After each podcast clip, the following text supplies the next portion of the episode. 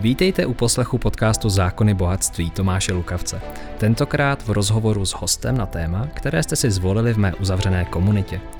Tato stopáž pochází z živého vstupu na facebookové stránce Zákony bohatství.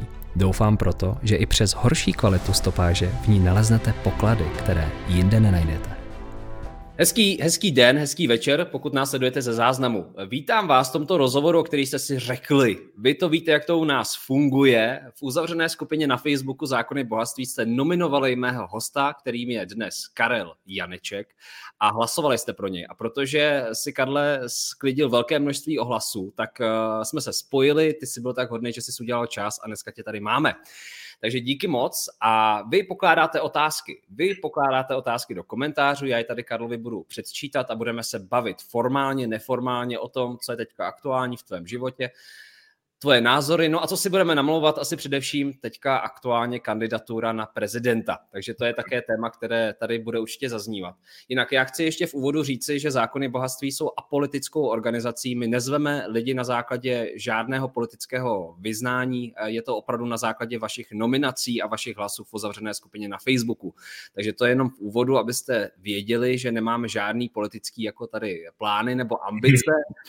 Karla jsem si pozval jako člověka, jako někoho, koho vy vnímáte a já se přiznám, že Karla také samozřejmě sleduju a vím, co děláš, Karle, takže tě tady vítám srdečně.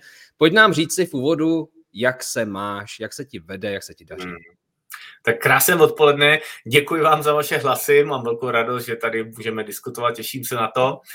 No a mám se, mám se skvěle, ale teď v současné době je to skutečně teda náročný. Eh, jak možná víte, eh, udělal jsem to oznámení, bylo to v pátek eh, před týdnem a něco a minulý týden to byl teda šílený hukot, jsem měl 10 rozhovorů, část to byly televize, jsem byl na DVTV, na Primě a pak ještě teda 168 hodin, což bylo něco strašlivého, na to se ani nekoukejte, to, bylo, to byla manipulace úplně šílená, ale jinak to bylo celkově, kromě tohohle a kromě toho DVTV, to bylo, myslím si, celkem fajn. A uh, užívám si to, no. je, to, je to fakt náročný, uh, jsem se trošku unavený, ale prostě já, tak jsem do toho šel a uh, je to všechno tak, jak má být. Hmm. Právě říkáš, užívám si to, ono to má dvojí smysl, jo, proto ono, ono to musí být i docela náročný. Pro tebe, dvojí smysl tam, tam je, no, jsou no, to no, ty no, smysly, no. To si právě říkám, jako běžný člověk si asi nedokáže moc představit, jaký to je kandidovat na takovou významnou pozici, jako je prezident nebo prezidentka. Překvapuje tě něco? Protože jsi pracovitý člověk, děláš toho hromady, založil si několik nadací, a jsi mm-hmm. aktivista, a v podstatě bojuješ proti korupci, dá se říct, v podstatě celý svůj život.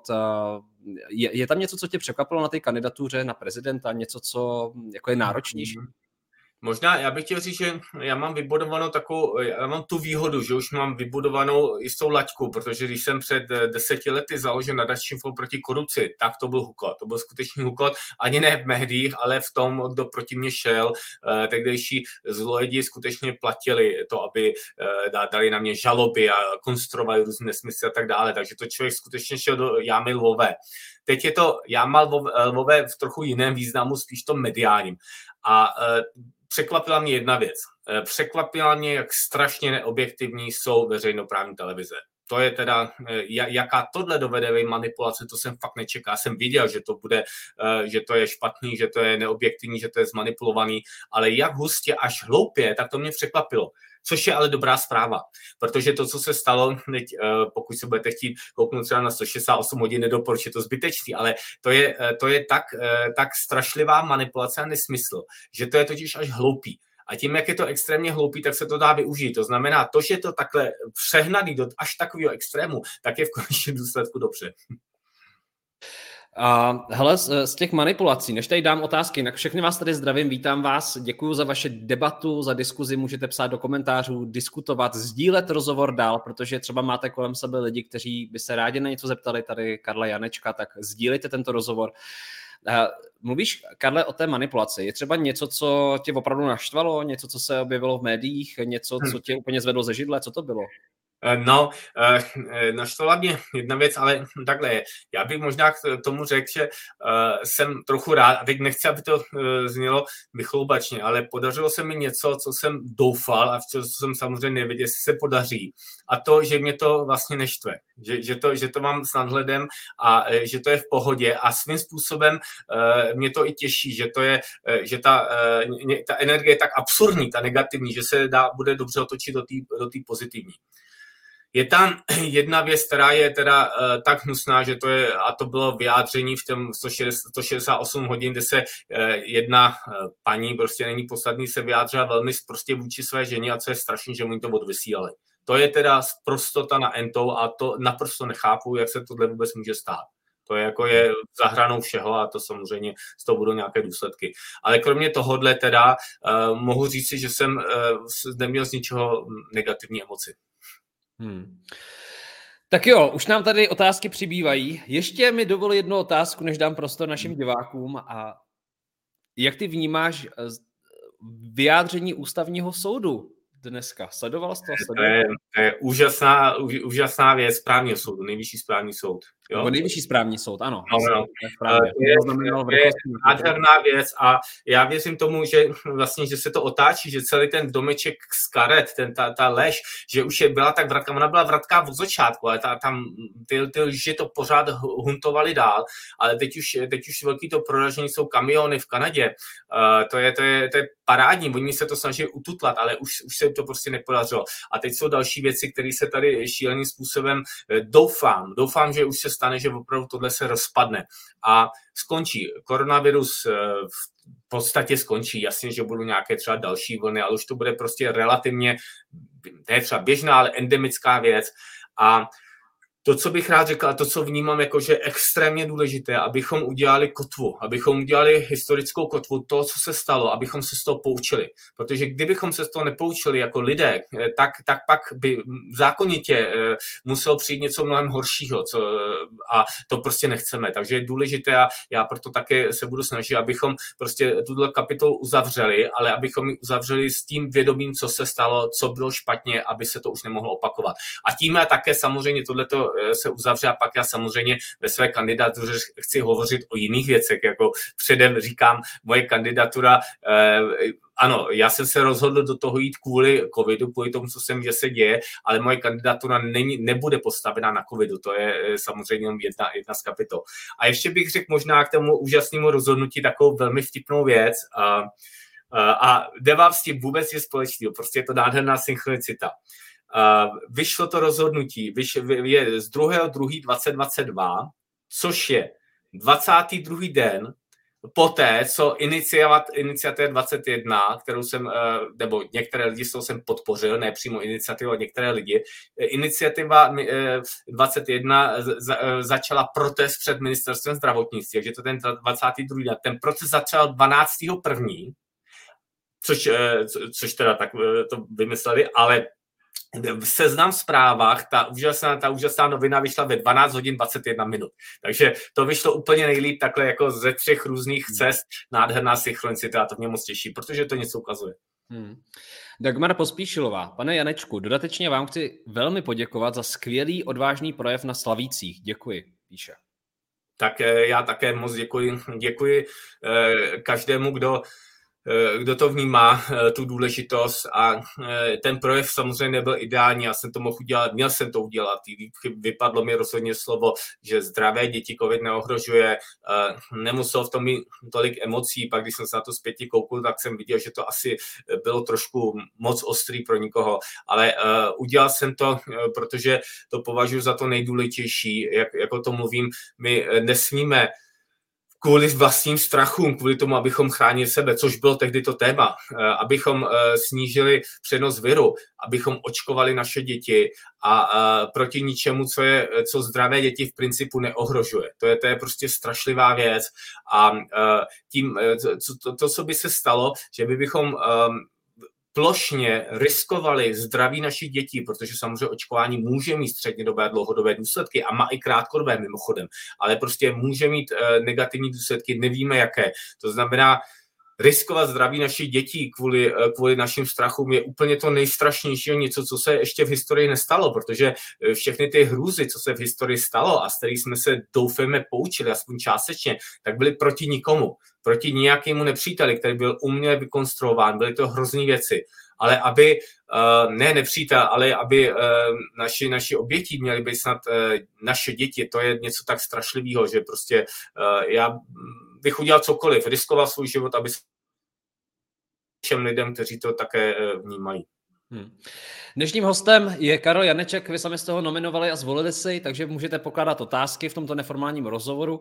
A chci také říci, že nemusíte se vším souhlasit. Samozřejmě pište do komentářů, my se s Karlem Janečkem budeme prát o vaše právo nesouhlasit, dělejte to samé. A klidně debatujte, diskutujte a pište své názory. Karle, ono to tvůj proslov vzbudil úplně takovou jako nevoli v nějaké skupině lidí, třeba i u umělců, kteří seděli tam na těch slavících. A setkáváš se ještě do dneška třeba s nějakou kritikou, nebo že někteří lidé s tebou úplně záhy prostě rozvázali vztah, že je to tak naštvalo, že úplně napsali ti, Karle, jdi do hajzlu, tohle to teda nebudu dělat. tak ten vývoj je velmi zajímavý. No. Ten vývoj byl eh, na začátku extrémní a začalo to tím, že vlastně e, dny poté, co jsem tak nějak sledoval, tak e, řekněme 60 e, fee neboli zlatý řez, 61,8% lidí bylo, to vzalo negativně, ten zbytek, když bych to zjednodušil, 38,2% lidí pozitivně. Tak to začalo, ale postupně je vtipné, že se to zlepšovalo, se to překlápilo na druhou stranu a teď hmm. vnímám, že spíš většina lidí, věřím tomu, že to vnímá pozitivně. Rozdělil to společnost do extrému, pak se to začalo sklidňovat a více lidí se přiklánělo na tu podporující stranu a jsem za to moc rád. Co se týče reakcí některých umělců, tak to prostě asi je zbytečný komentovat. Uh, mohu říci, že eh, na celé té epizodě uh, mě, uh, řekněme, rozhodila, zklamala. Hodně, hodně se mě osobně dotkl jeden člověk. Jeden člověk, jediný člověk, hmm. který jsem vnímal jako svého do té doby přítele, tak to jsem byl hodně zklamán, ale to bylo také jediné. Hmm. Předpokládám, že jeho jméno neprozradíš. Nebudu, nebudu je mi to jasný.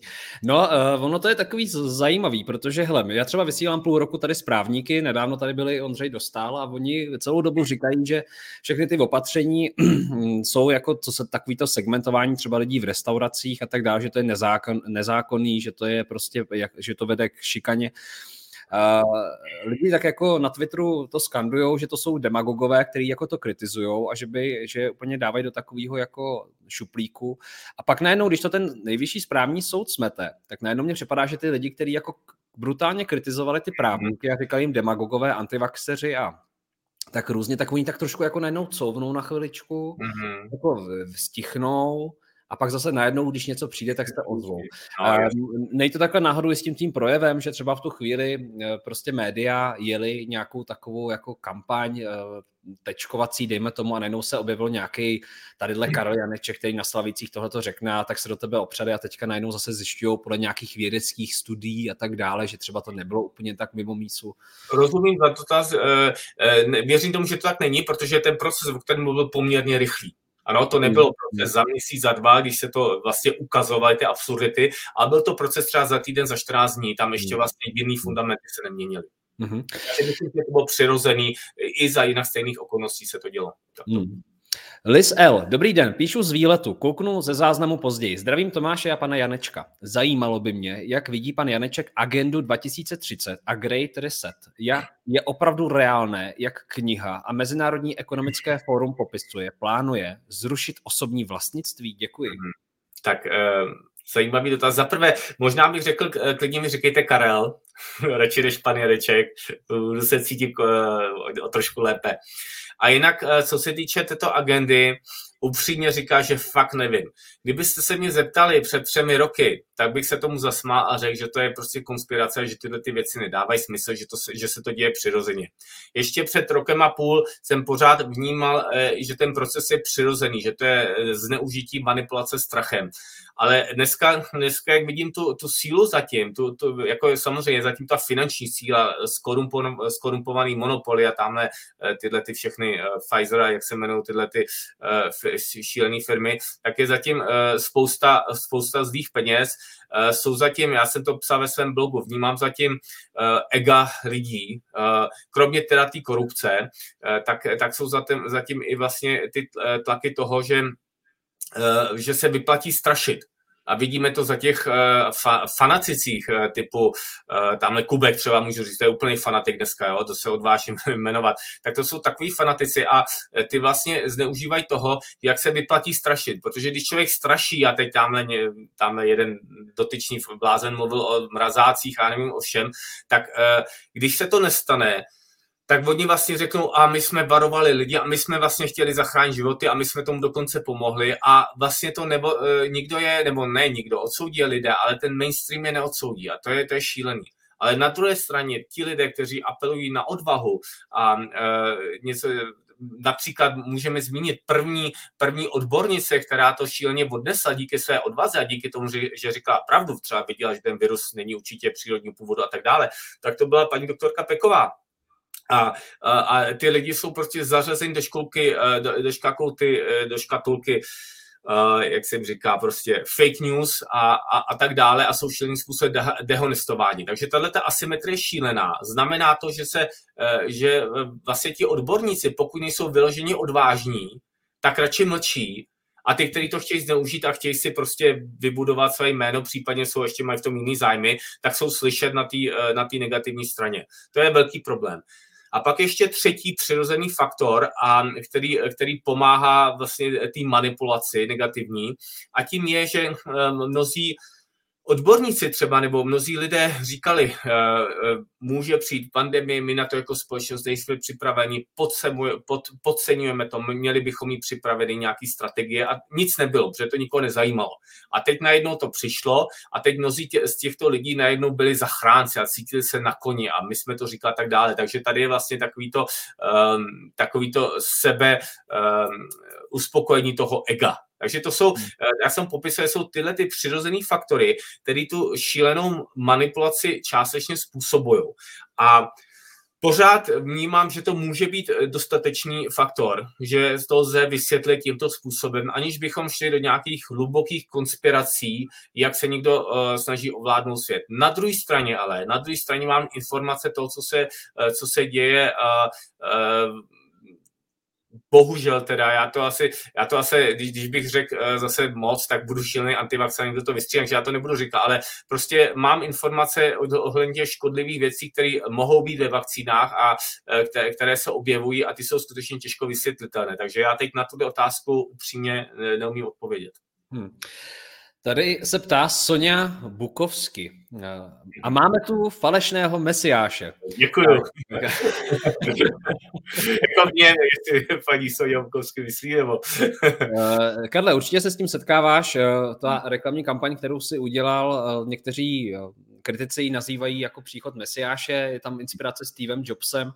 A pak je tady otázka v závěsu. Co nám může přinést Karel Janeček jako prezident? Tak dokážeš třeba v této těžké době Čeká nás určitě několik problémů a nebude to jistě jenom samotná třeba ta nemoc. Můžou to být i další ekonomické potíže, uh, mladší generace lidí a tak dále, motivace vůbec, psychologie a psychoekonomika je její rozměr. Co ty můžeš přinést uh, tak, aby jsme ti to uvěřili, aby jsme si řekli, hele, lidi mají dneska plný zuby těch politických projevů, sledujeme to všude, že jo, teďka sledujeme, co se děje v tom parlamentu, eh, někdo je zvolený, najednou úplně jako se zdá, že otočí, jo, začne se chovat jinak a lidi jsou zmatený. Co ty hmm. tady můžeš říci, že zaručíš nebo zajistíš, kdybys byl třeba zvolený? Aby jsme se pak zase nekoukali na Karla Janečka, který plácá a pak najednou je u moci a je to jinak. Jasně, to moc rád řeknu. Já bych nejdřív možná odpověděl na ty, eh, těch prvních pár věcí. Určitě, určitě. Pak, pak, když tak mi připomeň dotaz, nechci se vyhnout žádnému dotazu. Eh, tak jenom kampaň. No tak v první řadě kampaň, jako pokud by tohle měla být prezidentská kampaň, tak jsem úplně největší pitomec. Aspoň teda ti lidé, kteří mi radí s jakou strategii třeba marketingovou, tak se všechny chytají za hlavu, co jsem to udělal, včetně teda toho Slavíka, protože to je samozřejmě šíleně netaktický jako může se ukázat, že třeba, uh, že třeba za půl roku, za rok se, se to víc vybrví ta pravda a že se ukáže, že se to třeba mohlo vyplatit. To samozřejmě se může stát. Ale minimálně z aktuálního pohledu a už teda vůbec, když začal ten tak to bylo strašlivě netaktický. Ještě kdyby, konec si vezměme, kdyby jsme neměli takovou kliku a nepřišel tady Omikron, který vypadá to zafunguje vlastně jako vakcína pro všechny, protože prorazil všechny vakcíny, což je skvělý a bude ta přirozená vakcína snad nás ochrání, tak, uh, tak se to taky nemuselo podařit, že My jsme tady mohli další vlny a Janeček byl, byl za toho největšího kreténa, který a tak dále a tak dále. Takže z logiky věci, z jednoduché logiky věci, tohle nemohla být racionální, aspoň teda v tom užším pohledu, racionální strategie na kampaň prezidenta ten důvod, proč já jsem do toho šel, já jsem vlastně řekl na začátku, protože to je pro mě úplně zásadní téma a je to pro mě uh, vůbec uh, téma života a smrti pro lidskou společnost, protože, jak jsem již řekl, abychom měli riskovat, minimálně riskovat obětování zdraví uh, dětí kvůli našemu strachu, tak si tady nezasloužíme být. Takže prostě já jsem šel all in a bez ohledu na jakýkoliv taktiky a cokoliv. No a e, to bylo teda e, vyjádření, e, jako za mesiáše se v žádném případě nepovažuji, ale když si to někdo myslí, tak to jeho, jeho, jeho názor, to je v pořádku.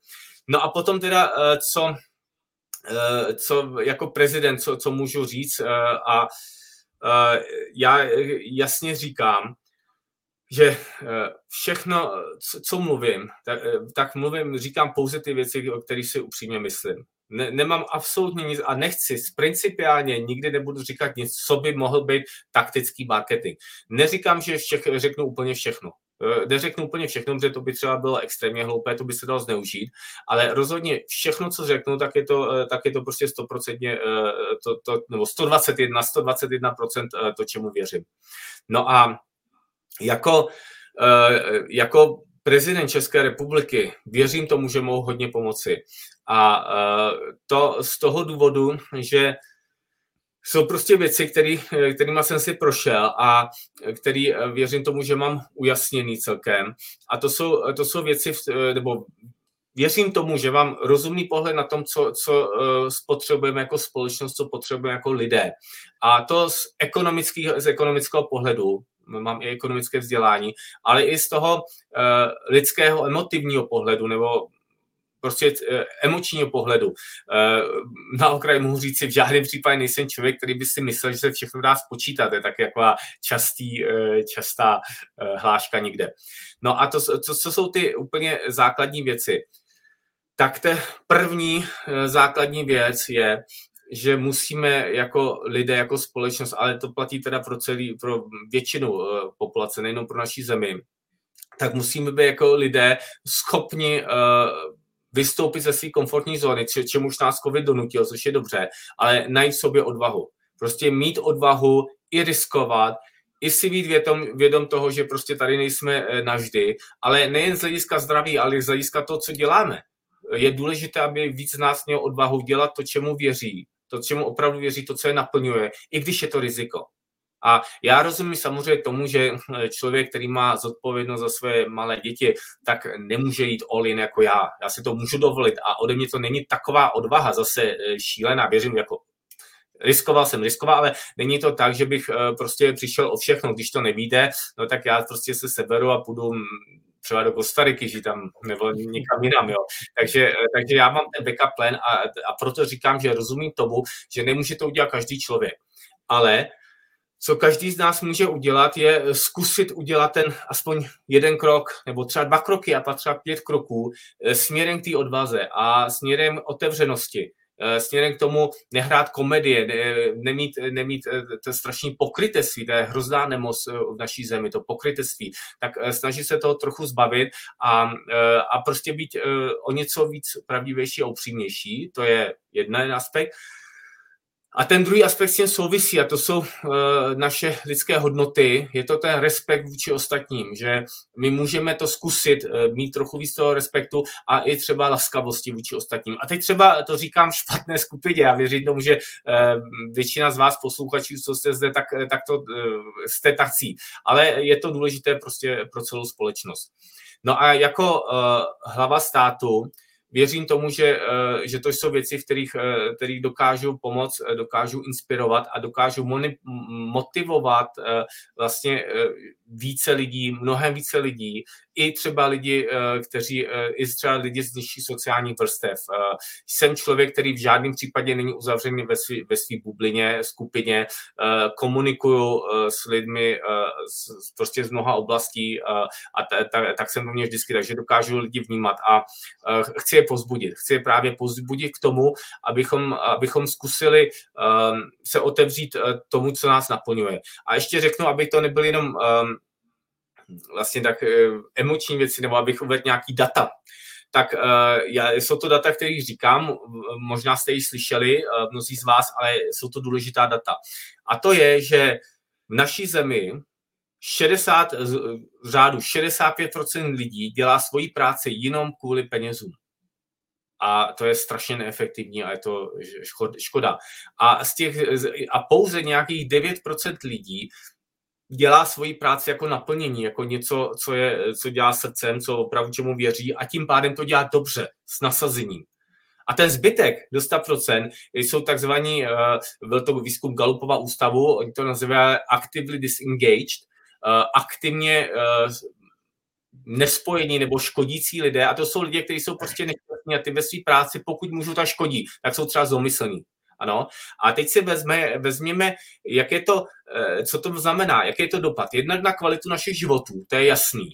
Ale nejen na to, ale vlastně i na ekonomické problémy. Protože když drtivá většina lidí je neefektivní, dělá jenom pro peníze, no tak, eh, tak prostě eh, dělá špatně.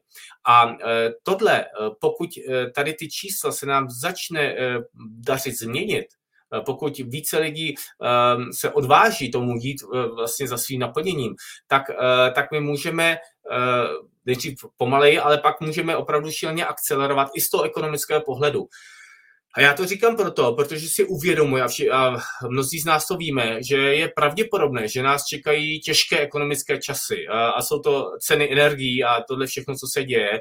A důsledky covidu teprve přijdou, ty, resty, absurdní restrikce, které poničily naše děti, tím, že se zavřely školy, tak to je, tak budou mít ještě ekonomické důsledky a to všechno bude muset řešit. Ale vzhledem těmhle těm, eh, tomu, jak společnost funguje neefektivně, tak my máme tu cestu, jak, jak prostě to dokázat. No a jako hlava státu prostě udělám pro to všechno, abych tomu pomohl. Zároveň samozřejmě součástí toho je, že udělám prostě co nejvíc pro to, abych eh, lidi sjednotil, protože my se nesmíme rozdělat na očkovaný, neočkovaný. Já mám respekt očkovat, znám spoustu úžasných lidí, kteří jsou prostě očkovaní, ať už pod nátlakem, protože prostě mm, eh, podlehli, anebo prostě tomu věřili, to dá smysl. Dá, samozřejmě dá, dávalo očkování, dávalo smysl pro ty lidi, kteří jsou ohrožení skupina a tak dále. To znamená, my nesmíme být proti tím očkovaným, ale nesmíme v žádném případě diskriminovat neočkovaný. To je, to je strašlivá věc a o to, to je jedna z věcí, o kterou se chci zasadit jako hlava státu. Hmm. No a pak mám ještě, ještě bych jenom řekl jednu věc, což je vzdělání, tím se zabývám 8 let a možná se slyšeli o hrách třeba jako Matos a tak, to, to jsou věci, které mám prostě, na kterých hodně pracuji a který jako hlava státu chci maximálně podpořit. Mm-hmm. Některým lidem se to může jevit, eh, Karle, když takhle čtu ty komentáře, jako takový vlastně uh, takový John Lennon trochu, jo. Takový John Lennon v tom smyslu, že my víme, že tady třeba hromady lidí, kteří jsou nespokojení v práci, chodí naštvaný, řeší to koučové, mentoři, řeší se to na nejrůznějších úrovních. Eh, jak si myslíš, že ty jako prezident můžeš eh, tohleto začít měnit? Protože je to teda nějaká složka inspirace nebo mediální prostor? Pro spoustu lidí třeba ten mediální prostor už máš teďka významný, protože máš svoje postavení. V čem je ten zásadní rozdíl? Myslíš si, že lidi budou více třeba vnímat eh, tvůj názor a to, co ty říkáš dlouhodobě, když budeš v pozici prezidenta? Ano, a, a teda děkuji za ty krásné komentáře. to je samozřejmě uh, velmi dě, děkuji. Uh, co se týče, ta odpověď je ano. Z pozice prezidenta vlastně člověku budou, budou naslouchat opravdu široké masy. I těch lidí, které by to ani nenapadlo, i těch lidí, kteří mají v současné době vůči mě předsudky. To je, to je důležité si uvědomit. Vlastně tento apel, tyto tento call nebo prostě tato snaha inspirovat lidi je důležité, aby byla skutečně masová, aby to šlo ze, ta změna šla ze spoda. a aby to slyšeli opravdu hodně lidí. V dnešní době já teda, teď jsem začal být trošku víc slyšet, ale z velké části negativního slova smyslu. Takže ten dopad je, je nějaký, ale je pouze na uh, určitou skupinu lidí a většinou na ty lidi, kteří už to paradoxně nepotřebují tolik. Hmm. A e, takže jako hlava státu ty příležitosti jsou úplně jiné. Zároveň ale jako hlava státu e, člověk e, budu mít tu, tu příležitost e, apel nebo pomáhat komunikovat nejen eh, s běžnými lidmi, ale i s těmi politiky. To znamená s těmi ministry. A, a, a to, co, to, co já, já chci, vlastně začít otvírat, měnit politickou kulturu v tom smyslu, aby se už tolik nevy, nevyplatilo lhát a manipulovat, protože populismus a manipulace je bohužel eh, to nejefektivnější ale to taky proto, že na to nikdo neupozorní. Ale jako hlava státu, já tady budu říct, tyhle, ty, tady ten ministře, eh, podívej se, co jsi to udělal, proč to udělal, vysvětli nám to. Ano, a když to řekne normální kritik, to, tak to zapadne. A když to řekne hlava státu a hlavně to dává logiku a smysl, tak to je jiná. Takže tímto, takže ta pozice je úžasná v tom, že může mít tento vliv, může mít vliv jedna, která na uh, masu lidí, na hodně lidí, ale bude mít přímý vliv um, i na ty politiky. A tu politickou kulturu, to si myslím, že, že je vynikající možnost. Tady Ilona Pižlí kolář. věc řeknu. A ještě jako hlava státu se chci zaměřit taky na řešení konkrétních věcí. Eh, takže ne pouze apely, ale i řešení. To znamená, prezident může upozornit na konkrétní problémy a tím dát vlastně tu energii k řešení. Takže ta funkce, ačkoliv není exekutivní primárně, a naštěstí není primárně exekutivní, tak může mít i, ten, i ty exekutivní dopady v tomto smyslu. Chci se zeptat, jsou zde lidé, kteří vám i vyhrožují nebo se vás snaží zatra- zastrašit? No tak zastrašit se mě uh, snaží, um, no zastra- uh, spíš, uh, spíš bych řekl psychicky nějaký to jsou, ale to jako vyhrožovat mě ani co jsou tím nikdo neskouší. Vyhrožovali mě, když, v tom, když jsem založil ten nadační proti korupci před těmi deseti lety, tak tím jsem si prošel. Dokonce, mohu říct si, dokonce na mě byla objednaná vražda. To, to bylo to se, to se stalo. Měl jsem štěstí, že se zrovna odjel do Peru, takže, takže nějak to vyšlo dobře, ale, ale v současné době eh, fyzicky jsem nikdo neodvážil vyhrožovat, to ne. Martina Rychecká, co říkáte na pandu a jak se potlačuje, protlačuje v parlamentu? Poslouchám ty rozpravy a je to neuvěřitelné. No, já ty rozpravy neposlouchám, ale uh, jako já myslím, že je to asi jasný, jako Panda, to je, eh, to je prostě snaha o novodobý uh, zločinecký zákon, totální, totální diktatura, něco absolutně neakceptovatelného. A my asi to víme, ale jenom teda uh, pro, je, to, je to tak, že pokud by tento zákon mohl přijat, tak prostě tři ministerstva by měly zdravotnictví, místní rozvoj a ještě no teď mi vypadlo, to je jedno. Eh, prostě eh, ministerstva eh, by měly, hlavně zdravotnictví, měly prostě tu možnost poslat lidem do SMSky a přikázat jim jít do izolace. Není ani jasný zjištěno kam, takže tady by hypoteticky byl nástroj, kdy nikdo by mohl rozeslat sms lidem s tím, že se mají uchýlit do nějakého sběrného tábora. Ano. A pokud náhodou by člověk byl v lese, byl offline, tak může, může mu hrozit pokuta až milion korun. Jo, je, to, eh, je to prostě úplně něco totálně absurdního, něco, co vůbec eh, se vymyká jakýmukoliv smyslu. Ne, ani, to, ani to nejde komentovat. No. Prostě, a já jsem moc rád a děkuju všem lidem, kteří dělají maximum pro to, aby tohle neprošlo.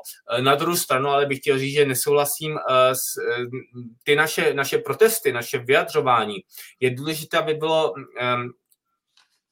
racionální, emotivní, aby bylo s respektem koncenzuální, nebo jak to říct, s respektem silný, ale nesmí tam, nemělo, nesmí tam být násilí. To znamená, třeba já nesouhlasím s těma šibenicama. To je, to je veliká chyba a je to chyba i v tom, že to je něco, co vlastně jde proti. To se zneužije. Ano, a potom, když si vezmeme vlastně tu skupinu lidí, tak jsou, extré, jsou prostě extrémy a je velká část těch lidí, kteří se, kteří se bojí. Prostě lidé jsou hypnotizováni strachem, bych to nazval.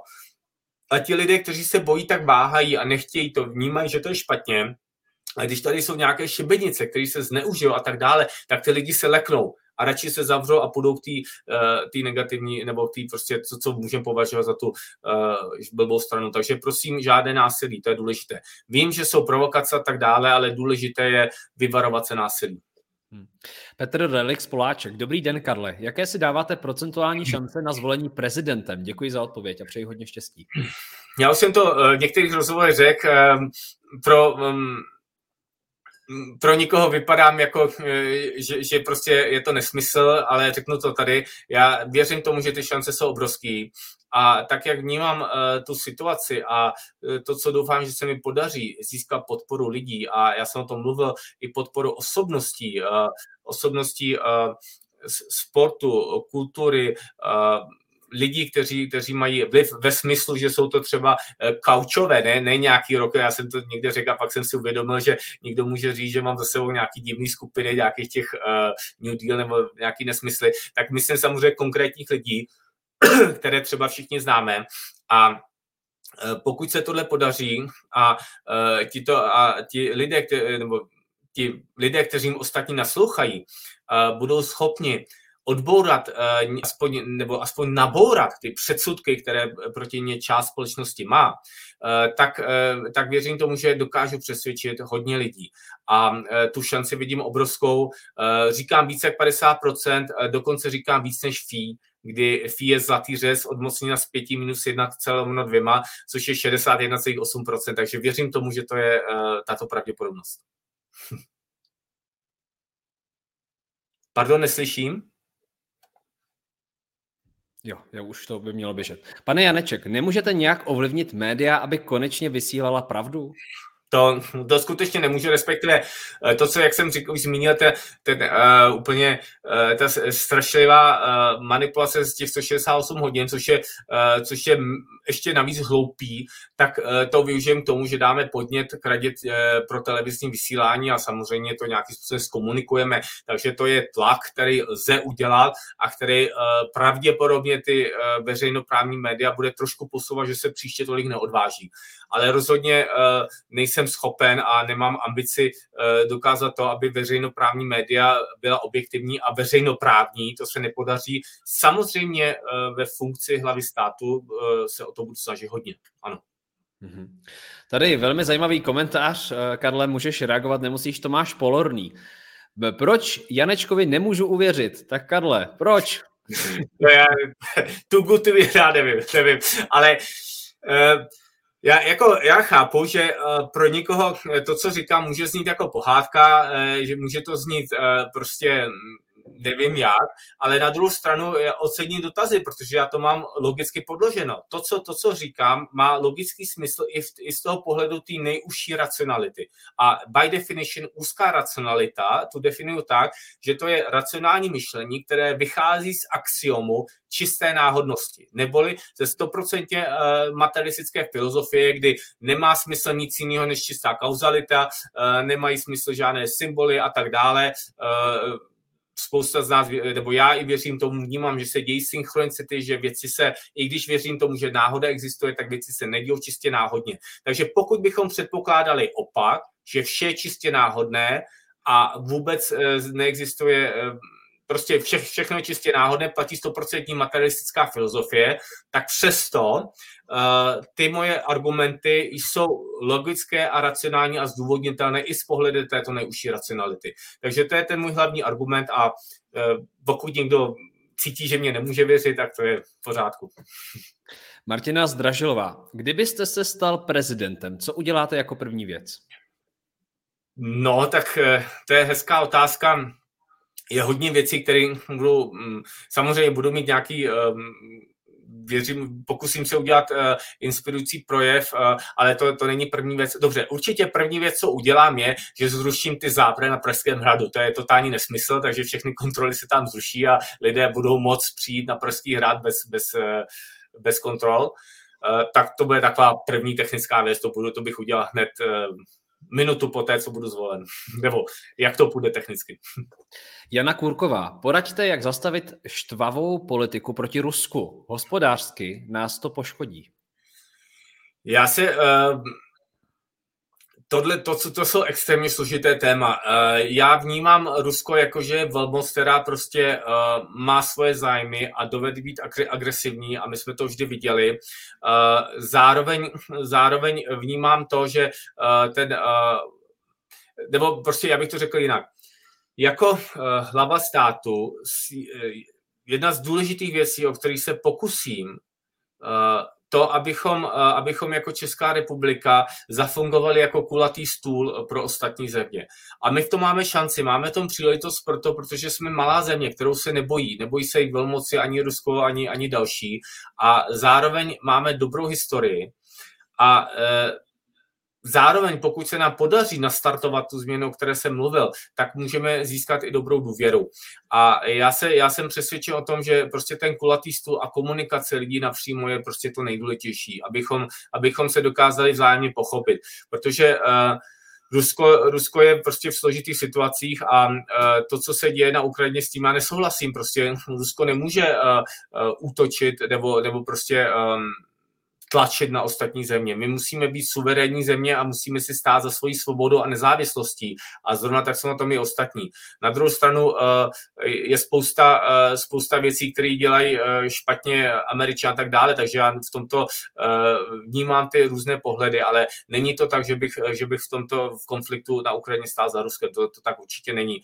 A tak, děkuji.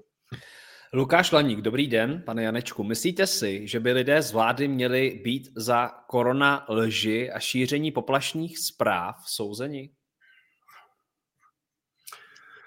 Eh, to je extrémně složitá otázka. Je to vůbec o svobodě slova. Ano, a o tom, jak regulovat svobodu slova a eh, to je, na to je, máme několik expertů. Jeden z těch eh, expertů je pan Oldřich Kužílek, špičkový člověk, mimochodem autor zákona 106 o svobodném přístupu k informacím.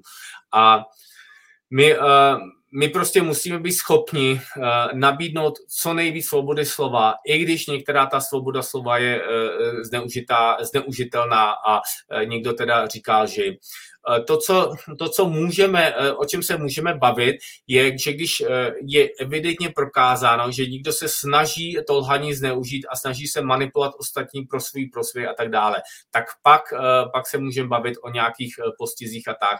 Ale obecně bych spíš řekl, že že ani eh, je to strašně zneužitelný. Eh, šíření poplašných zpráv, co to je? Pokud někdo poběží a bude řvát hoří a je to nesmysl, tak je to evidentní, ale eh, když, když někdo říká, že, že prostě nátlak na nebo povinné očkování špatně, nebo když někdo říká, že to je, to je blbý, za chvilku tady budou covid pasy a nebudou moci lidé jít do restaurací bez toho, až by byli naočkovaní, to bylo na začátku, tak to byly ty nejvíc poplašní zprávy.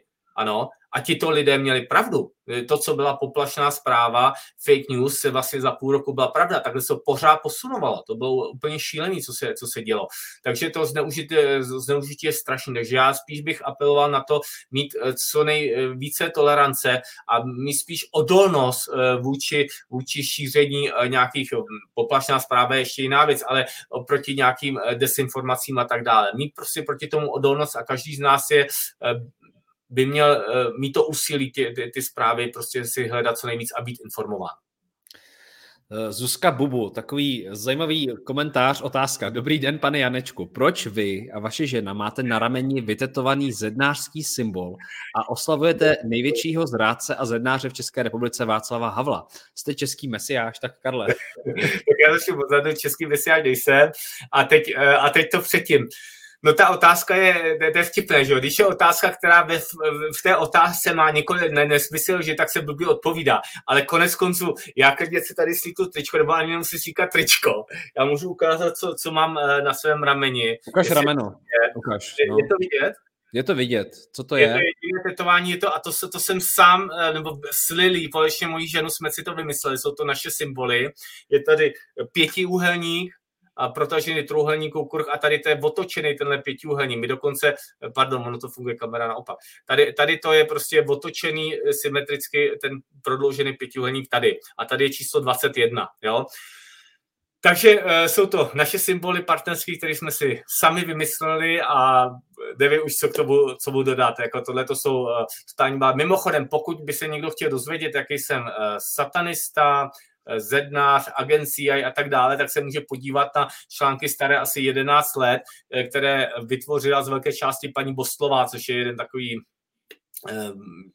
jedna paní, taková hodná bych řekl, která nikdy před nějakými 12 lety ze mnou, když jsem začal být trochu vidět v médiích, pardon, ještě před založením nadačního fondu proti korupci, tuším, tak se se mnou hmm. setkala a říkala, že mám určitě důležité poslání a že ona něco, a, byl a, že a, ale začalo to tím, že se mě snažil obrátit na křesťanskou víru. A já jsem jako jí říkal, že ji rozumí, že krásný, že je křesťanka, dokonce se s ním byl v kostele, ale potom, když zjistila, že se neobrátím na křesťanskou víru aktivní, tak mě začala nenávidět a vytvořila hmm. nejrůznější konstrukce. Takže, eh, takže to, co se už teď se to objevuje, teď se znovu vyplavuje, ano, dokonce se objevuje nějaký audio nahrávky, které dělá zřejmě ona, ona, tak se vlastně čtou texty staré 12 let a jeden z těch, teda jeden z těch textů je, že jsem, nevím jestli zednář, ale asi i Bilderberg a nějaký takovýhle kombinace růz, nejrůznějšího druhu.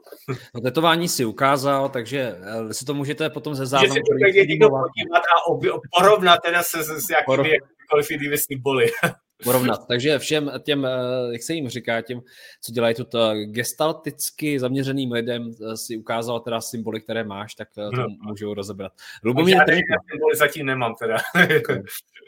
Lubomír Trnka. Pane Janeček, co říkáte, jak se zachovaly v pandemii naše, jak se zachovala česká smetánka? Umělci, sportovci a tak dále. No, to je bohužel smutný. To, jako já jsem z toho zklamán. Já bych hmm. čekal, že tito lidé, kteří mají vliv, že budou schopni eh, mít i tu odvahu a uh, ne všichni samozřejmě. Ano, ale bohužel uh, většina z nich spadla do té šedě, která prostě je nevím, jestli zhypnotizovaná strachem a někteří se dokonce nechali naverbovat i, um, i vakci, vakcinační nebo řekl bych covidovou inkvizicí, bohužel. To mě mrzí. No. To, jako umělci mě spíš, mohu, musím říct, že umělci mě spíše zklamali. Hmm. A to se sportovců, tak, eh, tak eh, mě, eh, já jsem pro mě, můžu říct, pro mě nej, nejsmutnější zážitek za poslední dobu, bylo to asi nikdo neuhodne. Já věřím to, že překvapím. Pro mě nejsmutnější byl, byla Australian Open. Než, jednak, že, že vyhostili Nadala, ale pro ty z vás, který to neví, Nadal, Čoko, Djokoviče, pro ty z vás, který to neví, tak Nadal, Djokovic a Roger Federer mají 20 Grand Slamů, to jsou ty největší turnaje. Je, je, to, je to historický rekord, nikdo ještě tolik neměl, první byl Federer, který mě 20. Je úplně fascinující, že se sešli tři na 20, na 20 Grand Slamech a Djokovic je v současné době absolutně nejlepší tenista. Eh, nejenže první na ATP, ale dá se říct, že historicky to nejlepší tenista. Jeho nejsilnější je Australian Open. Je velmi pravděpodobné, že by získal 21. Grand Slam eh, na Australian Open. S prostým způsobem ho eh, deportovali, úplně to, to bylo strašný. A to, co mě eh, strašně zklamal nadal svým prohlášením, kdy vlastně říkal, no, že se teda měl naočkovat a že jsou to pravidla, prostě slabožský keci, vyloženě zbabělý keci. Já jsem nadal, třeba jeho tenis se mi tolik nelíbí, jako třeba uh, Djokovic, uh, Djokovic nebo Federera, to, to se, ale, ale za tyhle řeči jsem teda jako mě extrémně zklamal a co mě teda hodně zamrzelo, mnohem víc než cokoliv jiného, že teda on svým způsobem teda ukradl ten 21. Grand Slam. To mě hodně mrzí, no. Takže to je taková, uh, teď nevím, proč jsem o tom začal mluvit, jo, a to je to vlastně toto zklamání sportovce. Takže tenhle sportovec mě velmi zklamal. Mm-hmm. Tady jenom eh, část otázky od Ali vezmu. Je vám zase někdo naopak blízký eh, v dnešním showbiznese nebo v hudební scéně? Jak hudebně, tak lidsky? U nás v Čechách. Karle. Já spíš nevím, teď, teď mi nenapadá uh, Djokovic. Čechák je někdo takový, kdo jako, protože odešel božský Kája, no, pláčem.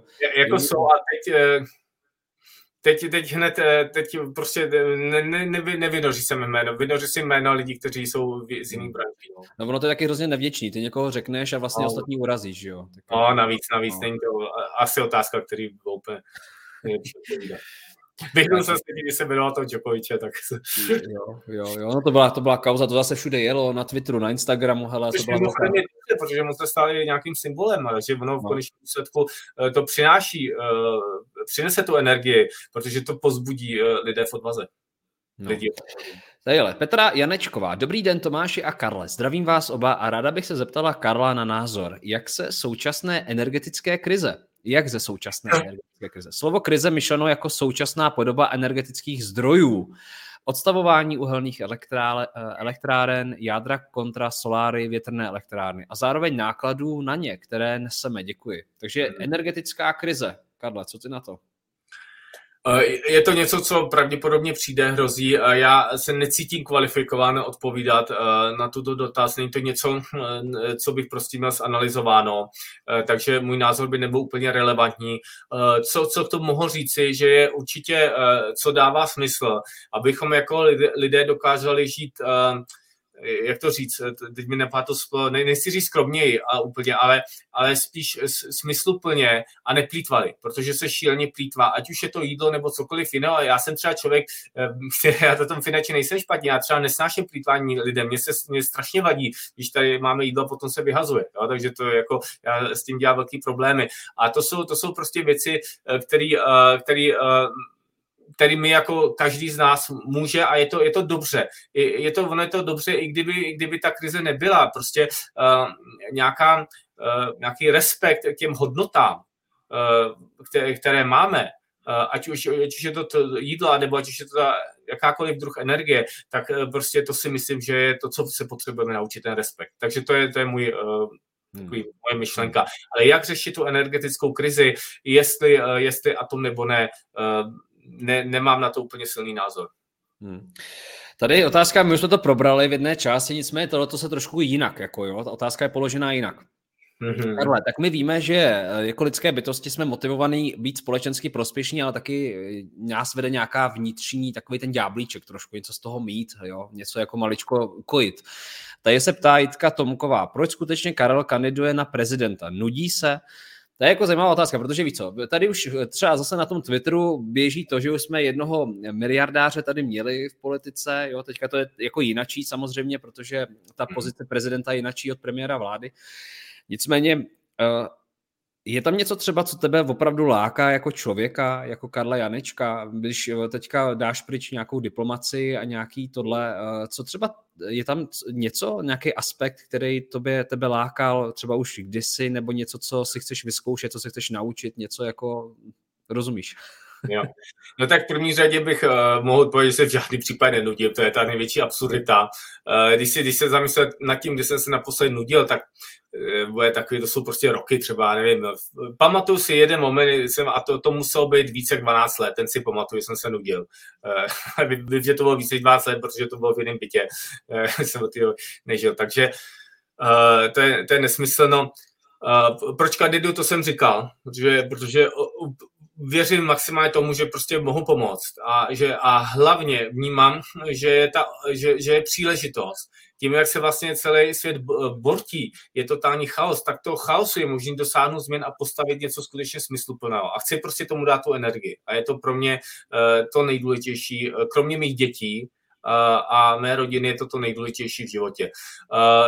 Dělám spoustu věcí ohledně vzdělání. Mojí velkou náplní je samozřejmě volební systém D21, o kterém mohu říci víc. Je to, je to klíčem ke svobodě, po té, co se implementuje politicky, ale v dnešní době teda ta krize jiného druhu ještě a mojí eh, obrovský vážně je nadace Science 21, která spojuje pohyb eh, s, vědou a s myšlením, s rozvojem myšlení. Součástí je samozřejmě se Scott Padákem a, a další věci. Takže opravdu teda, to už jako z těch věcí, co mám, tak je dost jako směšný si myslím, že by se mohl nudit. No a ten důvod, proč kandiduju, už jsem řekl. A co se týče nějakých osobních věcí, jako nemusí prostě kdo chce, ať by to věří nebo nevěří, to je jedno. Já nemám v tom, ehm, nechci, nechci si to prostě hodit žádný ego. Uh, maximálně, co tam, tak jak třeba trochu osobního, vůči svýmu tátovi, protože ten mi v tom třeba nepodporuje, tak jako to musí ukázat, že to určitě dává smysl. To je tak možná jediný, ale jinak jako absolutně. Hmm, hmm. To je hezký, že to říkáš takhle otevřeně, protože co, ono budeme asi slyšet v následujících měsících spoustu dalších kandidátů a budou se předhánět v tom, že chtějí pomoci lidem. Jo? To prostě bude taková hantýrka, Jasně, no. kterou budeme slyšet často a e, tady si řekl něco, co třeba nemusel každý čekat. Jo? A hmm. myslím si, že to je, to je třeba ta transparentnost a, hmm. a to, že to vlastně dokážeš i takhle říct, což mi přijde fajn. No, to je jenom jenom ještě malinko tím pomoci lidem. Ano, to je samozřejmě, může to zní jako fráze, ale na druhou stranu, já to můžu ukázat. Já tedy jako, uh, já jsem založil ve svém životě již uh, šest nadací.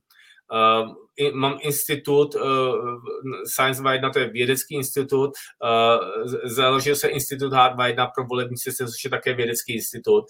A uh, vlastně třeba vzděláním, vzděláním se zabývám spoustu let, systematickým přístupem ke vzdělání prostřednictvím nadací a teď intenzivně prostřednictvím taky Science 21.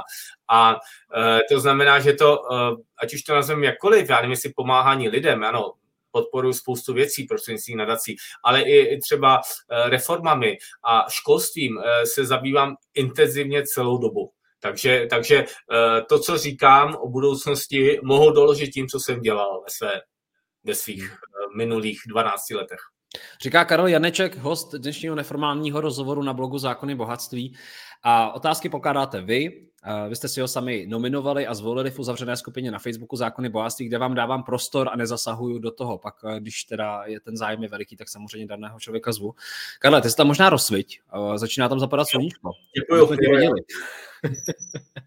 Já mezi tím vás vyzývám, pište svoje otázky, jsou podnětné, moc vám děkuju a samozřejmě sdílejte tuhle debatu. Pokud eh, máte kolem sebe lidi, kteří by se rádi Karla na něco zeptali, tak prostě to nazdílejte a třeba, eh, třeba zase se zeptá váš kámoš, kámoška, někdo z rodiny. No tady píšou lidi, že tě, že tě budou volit a že tě chtějí, pak tady taky jsou lidi, co tě nebudou volit, eh, tak to je taková ta klasika.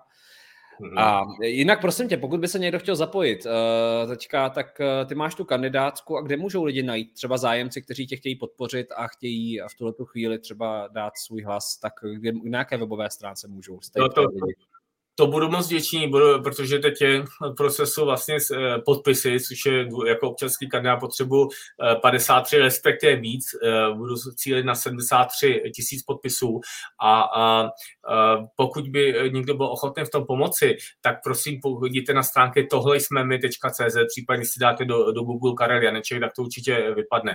Ale tohle jsme my.cz, tam se dají potom nějak vytisknout ty formuláře a budu moc rád za podpisy. Takže pokud to cítíte a vnímáte, jak tady někteří píšete, tak na uh, www.tohlesmemy.cz. Říkám to dobře, že jo, Karlo?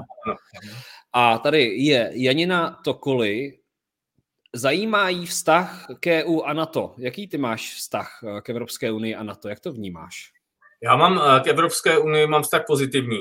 Eh, je prostě, my potřebujeme budoucnost je taková, aby se lidé dokázali sjednocovat, spolupracovat ve vzájemném respektu.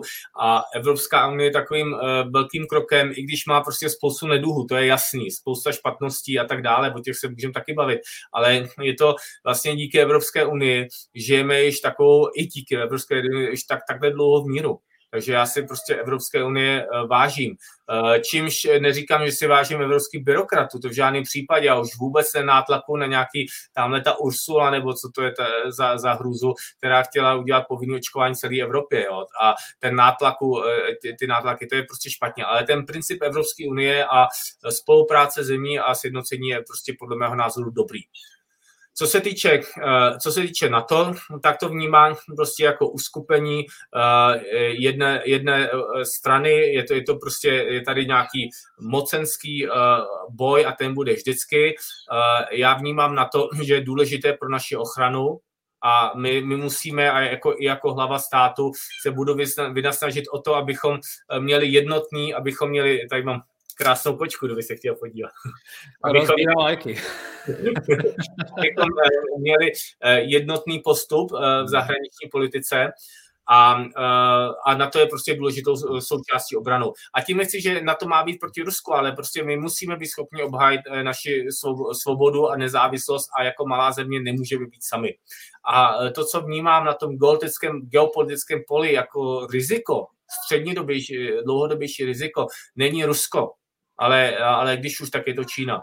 Čína, kde prostě v současné době se strašným způsobem zneužívají technologie na ten scoring systém a tyto věci. Já to vnímám jako obrovské nebezpečí, protože tady se může stát, že začneme a teď eh, prostě eh, teď nám nasadí prostě hlídání všeho a teď první důvod eh, bude, budou vakcíny, nebo budou to, že jo, nemoc, viroza, přijde jiná viroza a teď, aby se zachraňovaly lidské životy, tak všichni budeme pod kamerama a všichni najednou budeme, každý budou moct poslat do karantény karantény. Doufám, že ne, věřím tomu, že ne, ale hypoteticky ta negativní varianta. A mohli bychom začít se přibližovat tomu totalitnímu, strašlivému zneužití technologie, který probíhá v Číně, kdy uh, možná to, uh, možná někteří víte, ale v Číně je takovou jednu věc, že náhodně vybrali uh, jednoho člověka, teď už nevím, z nějaký, nevím, jestli byl z Pekingu, ale prostě nějaký prostě konglomerace s, s, s, s velkýma milionama lidí. Náhodně vybrali jedno, jednoho člověka a během sedmi minut ten člověk byl v poutech. To byla jenom taková zkouška. Během sedmi minut po té, co, co na ně co někdo vybral, co na něj kliknul. Takže až takhle ten uh, uh, systém funguje a to je strašný, protože uh, já jsem hluboce přesvědčen o tom, že to, co je naše obrovská hodnota, je právě svoboda, naše schopnost být lidská individua, které, které jsou svobodné a nezávislé a které nepodléhají diktátu žádné, žádné ani dobrovůle, ani zlovůle. A to je to, co, to, co hrozí, že o, o, čem, o čem přijdem. Takže na to apeluju. V tomto smyslu, v tomto duchu uh, Rusko není zdaleka taková hrozba. A dokonce ani nemusí být hrozba. Já doufám, že z toho dlouhodobého pohledu Rusko by spíš mělo být naším spojencem, myslím teď i uh, spojencem v západní Evropy. Hmm. Eh, Alena Přikrylová, kandidujete na prezidenta, nesouhlasíte s tečkováním dětí. Proč vás nebylo třeba včera vidět u sněmovny? Nebyl jsem u sněmovny a um, já jsem, byl jsem na některých demonstracích, ale to něco, co extrémně musím zvažovat, protože je to šíleně zneužitelný. Ano, pokud mě někdo vyfotí a bude tam zrovna vedle šibenice, no tak jsem skončil. To zase jako, eh, já jako uh, věřím tomu, doufám, budoucí prezident chci být člověk, který lidi sjednocuje a je potřeba a těm lidem, kteří, kteří jsou prostě na té druhé straně, eh, tak eh, je nechceme odsuzovat, ale spíše to musíme vysvětlit a šibenice vám rozhodně nic nevysvětlí. A teď, teď uvádím ten extrém. Jo? Takže z mé, z mé pozice věřím tomu, že je lepší uh, dávat ty analýzy, dávat čísla, apelovat, apelovat na prostě na naše hodnoty, eh, spíš než v této fázi být aktivní na demonstracích. Eh, také je důležité, kdo ty demonstrace organizuje. Mimochodem, já jsem byl na, na eh, demonstraci sobotnou. Taková ta malá demonstrace, která probíhá již, dneska to bylo, jak jsem říkal, 20, 22 dní. 20, 21 dní, teď nevím, to bylo tam těch 20, 22, 21, tak začala demonstrace před ministerstvem zdravotnictví, iniciativy 2.1, tak tam jsem třeba byl v sobotu. Mm-hmm. Tak, otázka, která se velmi často začala opakovat. Eh, tvůj vztah, Karle, k Evropské unii. Dobrý den, jste za vystoupení z Evropské unie? Děkuji. Nejsem za vystoupení z Evropské unie. My rozhodně nechceme uh, rozdělovat uh, lidi ani, ani země, takže určitě ne, nevystupovat z Evropské unie. Spíš, uh, spíš se stavět za naši nezávislost, za naše hodnoty, nenechat se nic dikto, diktovat. S tím souhlasím. Mm-hmm. Zdravím, pane Janečku. Proč jste nikde, proč jsem nikde neviděla ani jednu fotku z vaší svatby? Oženil jste se vůbec toho 21.12.? Je, je, nechápu. Kdy to, kdy to bylo všude na sociálních sítích, tomu nerozumím. Pokud se chcete podívat, koukněte se na můj Facebook. tak, eh, takže vidíte, ale no, kouknout se na Facebook, tam toho bylo dost, já to teda potvrzuji, myslím, že jsem to viděl No, no, že tam toho bylo hodně. Ty máš takovou kočičku, takovou, ona tě má hodně ráda, ale to je tvůj Pardon, eh, mě možná kočka vypnula zvuk. Já tě pořád slyším. I... Neslyším nic. Slyšíte mě? Já slyším. Já tě slyším. Slyšíte mě, jo? Dobře. Hm, Já tě slyším.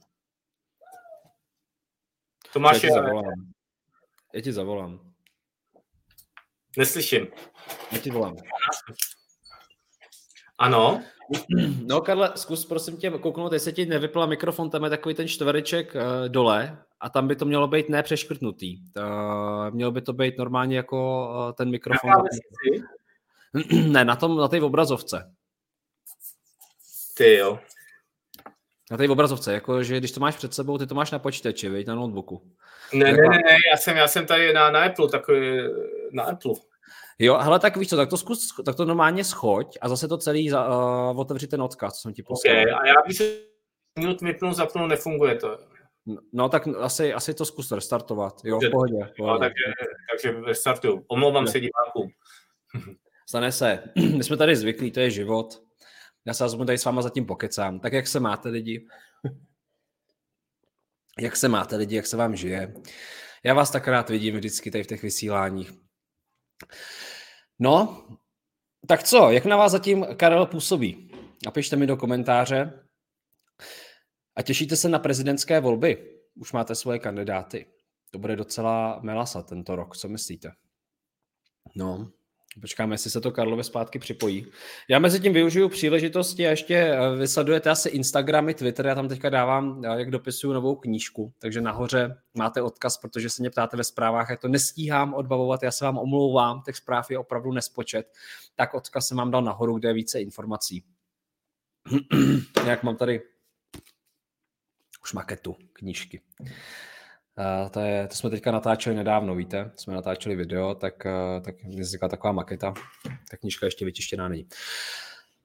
Tak, ještě čekám na Karla, jestli mu to se zapojí. Já se tím podívám na vaše komentáře, co tady píšete. A, ah, čekejte. No, Karle? Jo, tak počkej, počkej. No, no, teď. Jo, slyšíš mě? Ano. Slyšíš mě? Neslyším. Ty, mě, ty mě slyšíš? Já tě slyším. Ty jo. Tak, Zkus tak můžeme udělat to, že... Zkus sluchátka. No, počkej, já jsem to takhle dělal. Ty, blaho. Já jsem to udělal. Mám nápad, já mám nápad, já to vyřeším, to vyřešíme, to je, to je v pohodě. Ano. Ale já mám takový nápad, to takhle řešili... Přes telefon. Přes jo, no, jo. Já, si to, já si to dám na hlas. Uh, no, takže se můžeme telefon, audio, počítač a telefon, jo? Jo, jo, to dáme lidi. Lidi nás to nenechají. Dobře. Takže Karle, ale to vidíš, to ta kočka normálně teď nějak vypla. To, to je prosím vás první, to je, to je, to je, vidíme, vidíte, že tady máte už před kandidátský jako rozhovor s Karlem a kočka po něm leze a vypla na mikrofon a já tady teďka prostě tohle řeším. No je to prostě sranda, no. ale tak my jsme Češi, my si poradíme, že jo, my se z toho nezhroutíme. A tohle je důležité, že mě slyšíte, ne? Já tady slyším telefon, že to je... Slyšíte Karla? Slyšíte lidi Karla, že jo? Asi jo, myslím, že tě slyší. Tak. No, takže tě slyší. Já tady najdu na další otázku. Jo. Hmm. No. Hezká kočička píšou. Děkuju. Jsou noví pro děti. Tak počkej, pojď dolů. Hele, slyšej, slyšej. Dobrý, lidi slyšej, takže jdeme dál. Tady píšou o té šibenici. Ale, ale na té šibenici byl nápis pandemický zákon. Jsi všiml, ne? No, jako jo, říkal mi to, ale eh, přeci jenom je to... Pro... Problém je v tom, že to je strašně zneužitelný. Bohužel. A eh, jde o to, že vlastně eh, teď to začnou fake news, že jo, pomlouvat se šibenice a teď už ty běžní lidi to neposlouchají, že to byl úplně jiný význam. Bohužel, no. Hmm. Hmm. No, totiž i, i milion chvilek, eh, milion chvilek na Facebooku se do toho opřelo, že teda hmm. tohle to ne, ale přitom jako oni se distancovali od toho, že by, některý, že by nějaký šibenice instalovali oni na svých demonstracích. Ale pravda je taková, že lidi to tam přinesli taky. Jo? A dokonce tam měli nápisy, že by takhle popravili mafiány. Takže... No. no. No jasně, no. To je, milion chvilek je pro mě veliký zklamání mimochodem. Jediný, jeden člověk od nich opravdu je člověk bojící za svobodu. A tohle to je, to, co nazývám um, vlastně hypnoza, pardon, to je, uh, nazývám hypnoza dobrém, že ti lidé, kteří, uh, kteří uh, bojovali proti režimu, proti komunismu, někteří, někteří, hmm. proti Babišovi, tak najednou jsou zhypnotizovaný dobrem, takzvaně, že musí se chránit lidský životy, musí bojovat za zdraví a jdou proti svobodě. To, to je něco, co mě totálně šokuje na, na té současné situaci taky. No. A bohužel je to tak. No. Hmm. Tady Adéla Hesová se ptá, když říkáte, my chceme lidi sjednocovat, koho myslíte tím my? Děkuji. No tak já mluvím uh, za sebe a teď nevím, uh, já mluvím samozřejmě v tomto smyslu za sebe, to, o co se snažím a samozřejmě mohu mluvit za svý přátelé, jako já mám hodně hmm. lidí, kteří mi obklopují a kteří mi věří a shodujeme se za to a jsou to lidé, uh, uh, jsou to lidé, které znáte konec konců, kteří jsou aktivní proti té covidové hysterii. Uh, jedná se nás opravdu hodně, no. Hmm. Tady si hodně lidí nasral, Karle, tím, jak jsi říkal, že v Evropské unii chceš zůstat, člověče. No, bo, bo, jako, uh, je, chápu to, že jsem, očekával jsem, že prostě to může někoho naštvat, ale uh, je to můj názor prostě, no. A já si nemyslím, že teď bychom měli dělat to, že, že se budeme rozdělovat. Jako Británie si to mohla dovolit svým Brexitem, je to hmm. extrémně silná země, ale my, kdybychom měli vystoupit z Evropské unie, tak si, tak si nemyslím, že, myslím si, že by nás to i ekonomicky uh, mohlo velmi poškodit. Ne, nebylo hmm. by to smysluplné. Hmm. Ale tady se ptá, co ta Kanada. Kanada, to je velké téma, jsme to probírali včera i s Alenou Dernerovou, senátorkou, a zdá se, že e, jako, to má rozporuplné reakce. Někteří to už nazývají teroristickým útokem, někteří to stále podporují. Myslíš, že, ta, že tam je ta nějaká úzká hranice mezi tím, že to je, se dá považovat za teroristický útok? A, nebo je to prostě jenom taková hantýrka aktuálních médií, kteří si to snaží degradovat, to občanské povstání nebo tu iniciativu? Já vůbec nechápu, jako co by měl být teoretický útok, jako kamiony, nebo to vůbec jako Kanada. Já jsem k tomu dával včera post na Facebooku a vyzývám lidi, se můžou podívat uh, na hezké video. Je to uh, podle mého přesvědčení úplně skvělý, jak se lidé dokážou spojit a jít proti prostě diskriminaci. A vlastně uh, obrovské množství řidičů kamionů se spojily ty očkovaní podporují ty neočkované a to je moc důležité. Takže tohle to kudos a respekt vůči těm eh, řidičům, kteří i když jsou očkovaní, tak prostě uh, jako nech, nechtějí si nechat šáhnout na své svobody. Hmm. Hmm. Uh, ptají se tě na Aspen Institut, Karle. Aspen, uh, no tak uh, Aspen Institut vůbec nevím, co bych to měl říct. Uh, uh, nemám s tím absolutně nic společného. Hmm. Takže Ilona dostala svoji odpověď. Teď se ptala Ilona. Tady lidi píšou. Karle, faním vám, ale ta EU se mi nelíbí, drancuje nás. Proč si, myslíš, že to tak jako je pravda, nebo proč to v lidech je tohoto přesvědčení, že Evropská unie nás drancuje? Kde se to bere? Je proto nějaký faktický podklad? Karle, jak k tomu ty přistupuješ? Z ekonomického pohledu určitě ne, to prostě s tím nesouhlasím. Eh, z ekonomického pohledu je spousta synchronicí tím, že, eh, tím, že eh, spolupracujeme, my, my jsme exportní a importní země, my nejsme ekonomicky nezávislí, ani na to nemůžeme mít současné době ambici, na rozdíl třeba od té Británie, která je mnohem víc, takže to s tím absolutně nemohu souhlasit. Samozřejmě můžeme se bavit o nějakých v současné době se můžeme bavit o tom, o, o tom covidu a dalších věcech, ale to si spíš myslím, že uh, tam si taky nemyslím, že problém je Evropská unie. Ano, problém jsou naše okolní země, to, co se děje v Rakousku, je naprosto šílený, ale to by se dělo stejně a uh, nějaký vlastně uh, nějaký ten tlak, uh, vliv okolních zemí je bez ohledu na Evropskou unii. Nemyslím si, že vliv Rakouska na nás je horší proto, že jsme s Rakouskem v Evropské unii. Hmm. Tady Krasává Kolečková reaguje na to, že i ono to má dvě strany, ta mince, protože třeba tady, co ty mražáky na ulicích a reklama na mrtvoly. Jo, teďka slyšíme třeba některé politiky nebo některé osobnosti, které se silně vymezují vůči symbolice šibenice. Přitom to jsou ty samý lidé, kteří podporovali reklamní kampaň Tečky plus uh, stáli za tím, že ty mražáky jako budou, přitom se to neukázalo, že to no, jako bez pochyby, to absolutně s tím souhlasím, to byla strašlivá věc. Já jsem to uvedl jako tu, tu, tu trošku jsem, eh, například mrazáky, že to byl flagger, to je totální, eh, to je totální pakárna eh, lež a strašení lidí. Já s tím absolutně nesouhlasím. To byla jako ty mrazáky na ulicích byla mnohem horší věc než ty šibenice. Ta myšlenka těch šibenic, já vím, že nebyla tak hrozná. Ta nebylo to, že se mají oběsit naši ministři. To bylo trochu něco jiného, ale jak se mi říká, nebylo to taktické protože to je strašně jednoduše zneužitelné. Ale ty, ty, ty mrazáky toho flagra, to, bylo, to byla hruza úplná, to absolutně uh, jsem absolutně s tím nesouhlasím. No. A já už jsem to řekl na začátku, nesouhlasím s tím, jak strašili ti takzvaní odborníci, eh, se jim to vyplatilo, aby si zvedli své renové, tak prostě strašili lidi a to je hruza. A samozřejmě, a to je důležité si uvědomit, to, co, to, co dělá Flager a spol, tak oni svým způsobem přinesly víc smrti, protože tím, jak se lidi bojí, tak spíš ty nemoci podlehnou. To jsou, to jsou prostě věci, které jsou známé i medicínsky, i ten medicínský mainstream tohle ví. Takže pokud, no, to je prostě není co dodávat, no. Hmm. Alece Navrátilová, jaký máte názor na zachování naší měny? Děkuji. Tady otázky se opakují, jestli by si bylo pro přijetí uh, eura.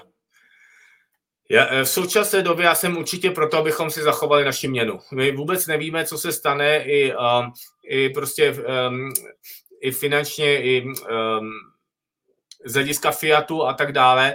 Eh, já si myslím, že zvláště v současné době v té krizi převládají výhody nad tím mít, mít vlastní měnu nad nevýhodama. Má to nevýhody, prostě když eh, ty transakční náklady jsou vyšší a tak dále. Kdybyste se mě zeptali před eh, několika lety, tak bych řekl, že, že je to tak třeba 50-50, že, si, že bychom klidně euro mít mohli, ale dneska si myslím, že je výhoda mít vlastní měnu. Mm-hmm. Hana Vondráčková, prozradíte nám, koho jste bylo do poslanecké sněmovny? Nebudu to prozrazovat, můžu pouze prozradit, že, že svý volby teď lituju.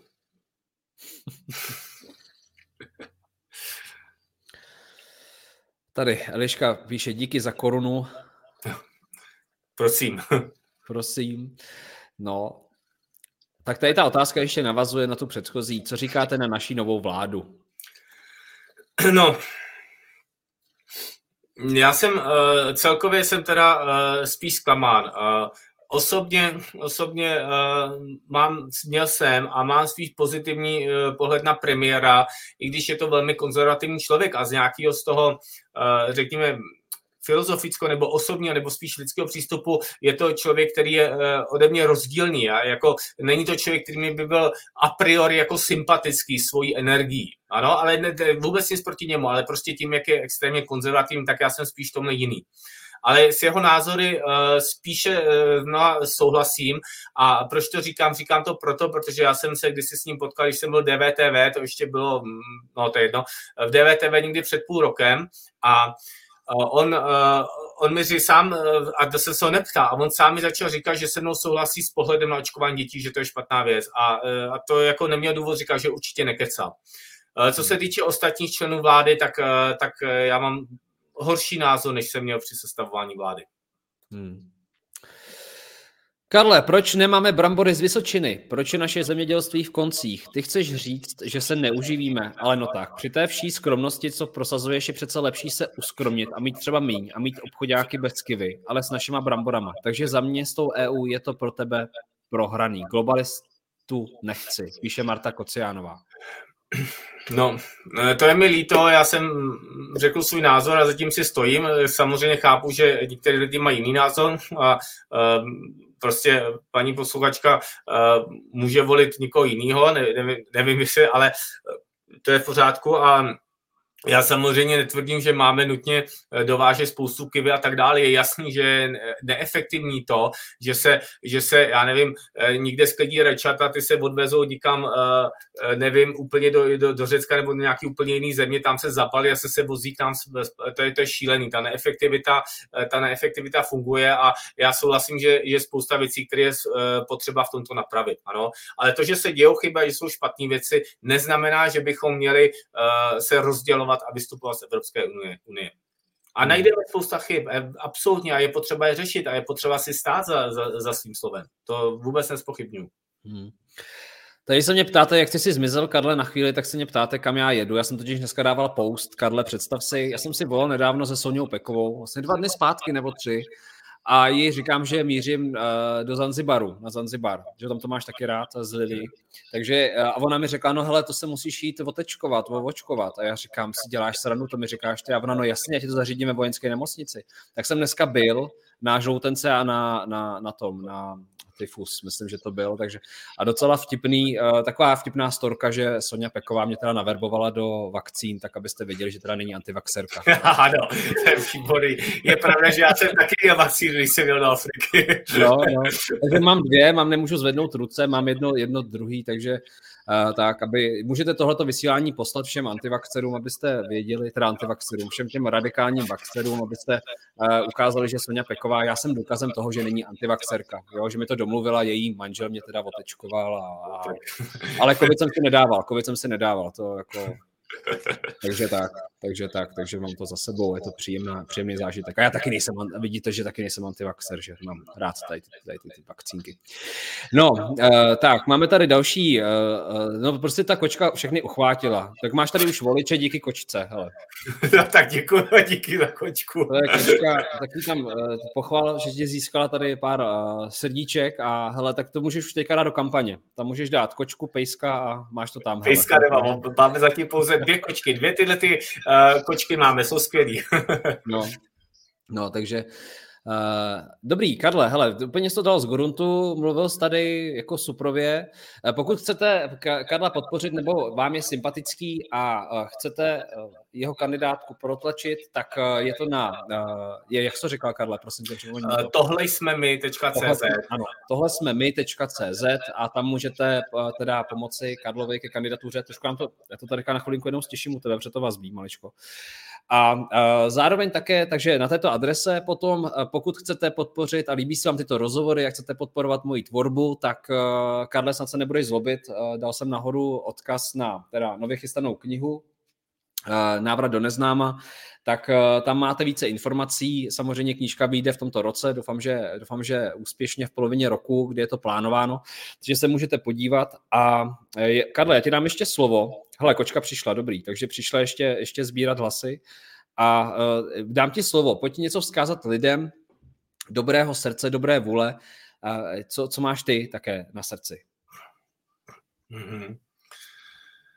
No tak eh, já mám na srdci to, že uh, upřímně věřím tomu, že jsme uh, na rozhraní, jsme na křižovatce dějin a že opravdu záleží na každém z nás, aby jsme uh, svojí zodpovědností a svojí aktivitou a svým názorem pomohli tomu, abychom ochránili naše svobody. To je teď největší hrozba. Já jsem o tom mluvil s tou Čínou a vnímám, vidím to, že tady je fakt to šílený riziko, že se necháme zpracovat, zmanipulovat a přesvědčit nás kvůli tomu, aby jsme byli, já nevím, co zdraví a nejlíp a tak dále, a že se staneme vlastně otroky systému. A to je strašný. A e, my se nemůžeme e, bránit umělé inteligenci, technologii. My musíme s těma technologiemi spolupracovat, být tím otevřený. Ale vždycky si musíme hlídat a udržet si naši svobodnou vůli a naši svobodu. Nikdy ji nesmíme odevzdat. A, a tohle není vůbec předvolební kampaň, asi to ani není taktický pro předvolební kampaň, ale to je prostě uh, něco, čemu já úplně nejvíc věřím a je, to, a je to to nejdůležitější. A další věc a vlastně ještě úplně první věc je, uh, že to co, to, co děláme, tak je, musíme mít dělat v zájmu našich dětí. Prostě naše děti musí být naše priorita a tomu jsou jak morální důvody, který ví každý stařec, ale tak konec konců i ekonomické, když máme ekonomickou teorii. Prostě naše děti je priorita. Já jsem šťastný, že mám že mám děti a mám malé děti a obrovsky mě to naplňuje. A přeji všem, abychom eh, dokázali eh, se otevřít eh, životu v hodnotách a, a může to znít jako, ale prostě životu v lásce a ve svobodě. Tak, říká Karel Janeček. Karle, já ti chci moc poděkovat za tvůj čas i za to, že jsi dorazil sem k nám do studia. A přeju ti samozřejmě všechno dobré, ať se to vyvíjí podle tvých představ a pokud vy teda máte zájem, tak eh, podpořte Karlovu eh, kandidaturu a řekli jsme vám adresu, já to potom hodím ještě do komentáře pro vás, abyste to jednoduše našli. A vám chci také poděkovat za to, že sledujete, za to, že podporujete, že jste součástí této naší rodiny zákony bohatství. Um, jsou tady lidé, které vy si volíte. Někdy se vám mohou líbit více, někdy méně. Eh, samozřejmě každý chce slyšet někoho jiného, proto to vedu neformálně. Debatujte, diskutujte, berte tyhle ty rozhovory jako určitou nápovědu, jako určitou inspiraci a myslím si, že to za to stojí, ať už toho využijete jakýmkoliv způsobem. Takže díky moc, děkujeme za každé sdílení, za komentář a já se na vás těším v dalších rozhovorech. Zítra máme Tomáše Nilzna, z Pro Libertate, takže budeme určitě řešit aktuality z oblasti práva a v pátek eh, přijal pozvání Tomáš Sedláček, český ekonom. Takže eh, v této společnosti budeme v tomto týdnu. Eh, jinak ptáte se mě, jestli budu vysílat i z Afriky, ze Zanzibaru, budu vysílat, měl bych tam mít dobré připojení, tak uvidíme, jak to bude fungovat. Horší to bude v Nepálu, kam se chystám potom, ale to si řekneme později. Takže děkuji moc, mějte hezký večer. Nahoře máte případně odkaz na knihu. Pokud sledujete na YouTube, tak dole. A Karle, díky moc a přeju hodně štěstí. Děkuji vám za poslech. Pevně věřím, že vás podcast inspiroval. Budu zároveň vděčný za každou zpětnou vazbu a samozřejmě případné sdílení podcastu dál. Jo a nezapomeňte si vyzvednout svůj dárek na www.zákonybohatství.cz. Je tam pro vás kniha v akci.